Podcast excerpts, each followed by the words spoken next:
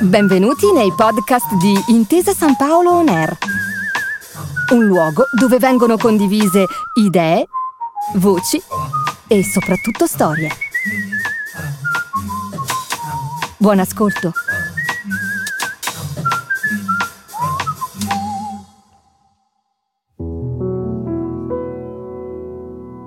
Inventario di una città.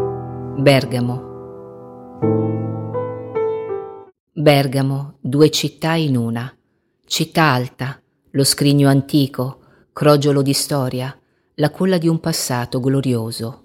Città bassa, il centro moderno e laborioso, sfavillio di vetrine e traffico. E poi le valli Seriana e Brembana, le prealpi orobiche, fiumi, laghi, la pianura dove ancora sopravvive la cultura contadina, quella raccontata da Ermanno Olmi nel suo capolavoro L'albero degli zoccoli. Molti gli esempi della perfetta integrazione tra l'arte dell'uomo e quella della natura, per cui il paesaggio sembra fatto dall'uomo e l'architettura sembra naturale, una fusione armoniosa.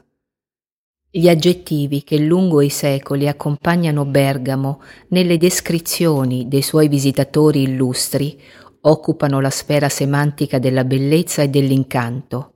Bergamo è incantevole e di superba bellezza, Stendhal 1801. È un paesaggio scelto, Paul Verlaine 1893. È una città geniale, Gabriele D'Annunzio 1910. È un panorama stupendo e del tutto diverso. Hermanès, 1913. Bergamo ha la piazza più bella d'Europa. A dirlo è stato Le Corbusier, che durante una visita a Bergamo nel 1949 aggiunse: «Non si può più toccare neppure una pietra, sarebbe un delitto».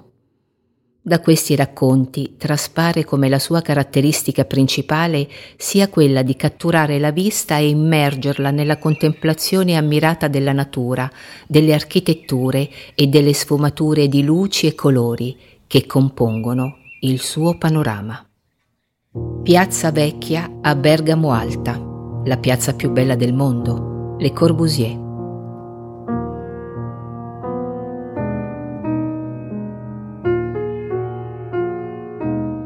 Costruita nel medesimo punto dove sorgeva l'antico foro romano, Piazza Vecchia diviene il centro della città medievale. Con la contigua Piazza del Duomo costituiscono il centro monumentale di Bergamo Alta. I loro edifici, con la modestia delle loro proporzioni, sono disposti secondo una geometria armonica e perfetta, tanto da far dire alle Corbusier che non si può più toccare neppure una pietra, sarebbe un delitto. Le attuali dimensioni risalgono al 1493. Il palazzo nuovo, eretto nel Seicento, che ne chiude uno dei lati, sede del comune fino al 1873, è oggi biblioteca Angelo Mai. Nonostante gli interventi successivi, la piazza ha tutte le caratteristiche di una piazza medievale. Questo è dovuto soprattutto al Palazzo della Ragione, che le fa da sfondo e la separa dalla Piazza del Duomo.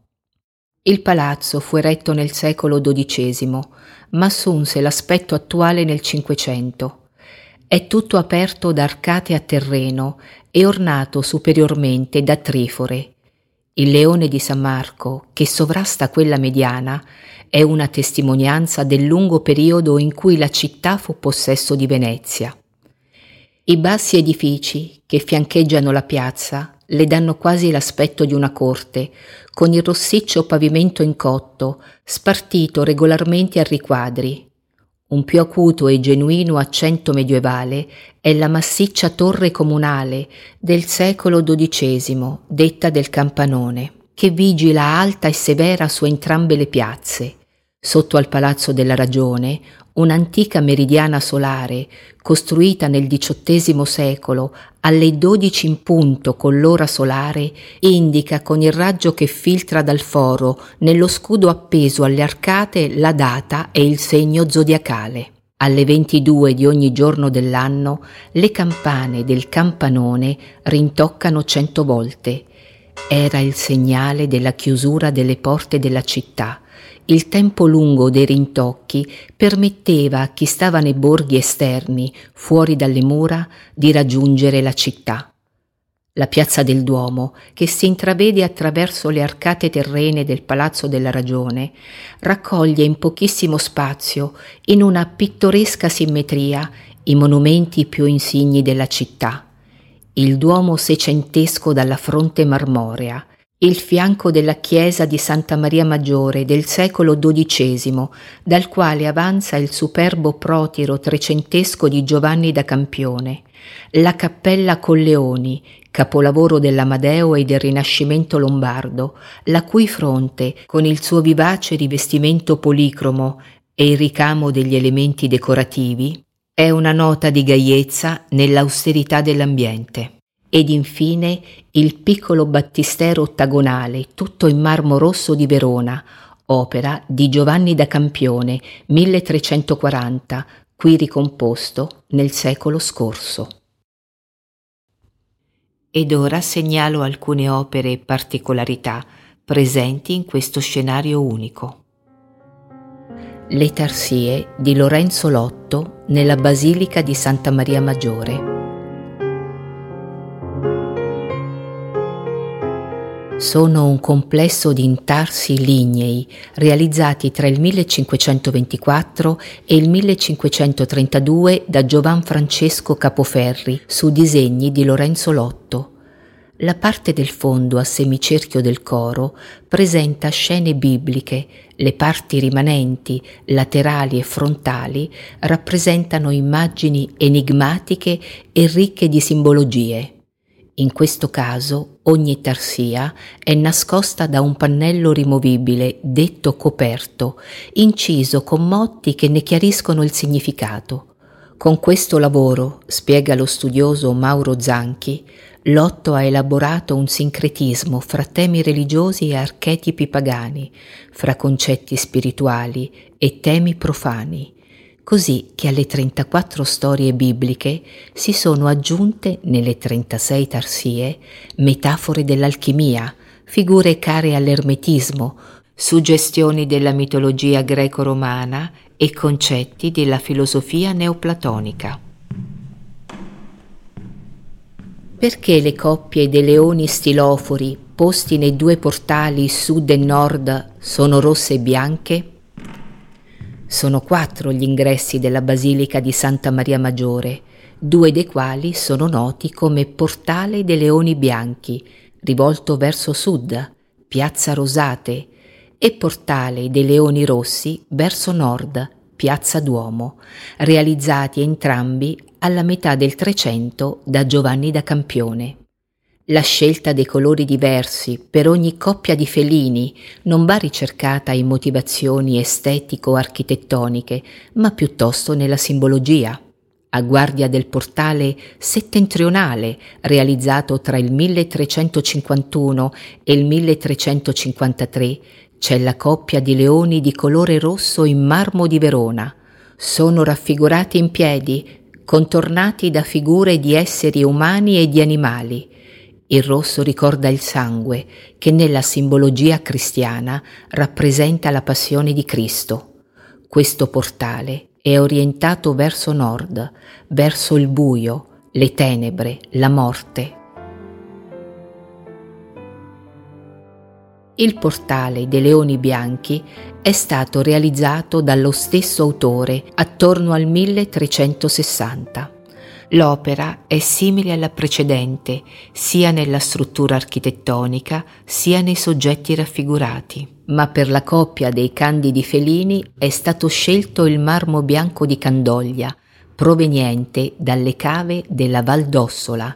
In termini simbolici, il bianco è il colore del candore e della purezza. La porta d'ingresso è orientata verso sud, verso il sole, verso la luce, la vita. Lo stemma imbarazzante del Colleoni, i 3 testicoli portafortuna del condottiero. Sul lato sinistro della cancellata d'ingresso della Cappella Colleoni è presente lo stemma del condottiero con i 3 testicoli, che per i romantici sono invece 3 cuori rovesciati, simbolo di fertilità, da cui nacque la leggenda che il condottiero fosse particolarmente dotato. Rispetto agli altri motivi decorativi, lo scudo in ferro e bronzo è luccicante. Si racconta infatti che toccare a mezzanotte il simbolo araldico posto sulla cancellata porti fortuna. Il passero della Cappella Colleoni, l'uccellino, amico di Medea. Nella Cappella Colleoni, dove riposano i resti del condottiero Bartolomeo, sotto una piccola campana di vetro, un passerotto, per altri un cardellino, è imbalsamato e ormai ridotto a qualche e poche piume. L'insolita gabbietta con la scritta Passer Medea è generalmente conservata nella sacrestia oppure all'ingresso della cappella. L'uccellino era il compagno di giochi di Medea, figlia del Colleoni, morta il 6 marzo 1470 e sepolta nella stessa cappella. Il ricordo di questo passerotto è scolpito a rilievo anche sulla tomba in cima alla lesena di sinistra. Sul finire dell'inverno del 1470, Medea, 14enne, si ammalò di difterite. Il condottiero abbandonò i suoi incarichi per stare vicino all'amatissima figlia, ma la piccola si aggravò rapidamente e Medea purtroppo morì. Vicino alla camera della ragazza c'era la gabbietta con il passerotto, amico fedele. Anche l'uccellino pare morì lo stesso giorno. Bartolomeo ordinò di farlo imbalsamare e di riporlo nella bara di Medea. Ci sarebbe molto altro da raccontare di questo luogo, ma solo la poesia potrebbe far ascoltare l'equilibrio che il corpo avverte protetto da quel rettangolo di paradiso, dove l'acqua che scorre nella Fontana Contarini, al centro della piazza, addolcisce l'anima, dove la misura delle e tra le cose sembra un brano della Lucia di Lammermoor di Gaetano Donizetti, dove la luce del sole sposta gli sguardi quasi fosse un movimento della macchina da presa di Terence Malick nel film Tree of Life. Ma questo accade anche grazie al percorso che sarete costretti a fare a piedi tra le vie strette del centro storico, alcune in piano, altre in salita, dall'impianto urbanistico medievale, dove all'improvviso si apriranno piazze, vicoli, scalinate rigorosamente acciottolate. Bergamo Alta è un'avventura miracolosa, capace di accompagnare la coscienza oltre la ragione. Sulla piazza si affacciano alcuni ristoranti, tra gli altri vi consiglio l'Alimentari per la sua scelta di aderire alle tradizioni bergamasche, selezionando materie prime locali genuine, controllate e garantite. L'ambiente, l'arredo, il servizio e i profumi raccontano il paesaggio intero, la giusta conclusione di un romanzo vissuto. Grazie per aver ascoltato i podcast di Intesa Sanpaolo On Air. Al prossimo episodio.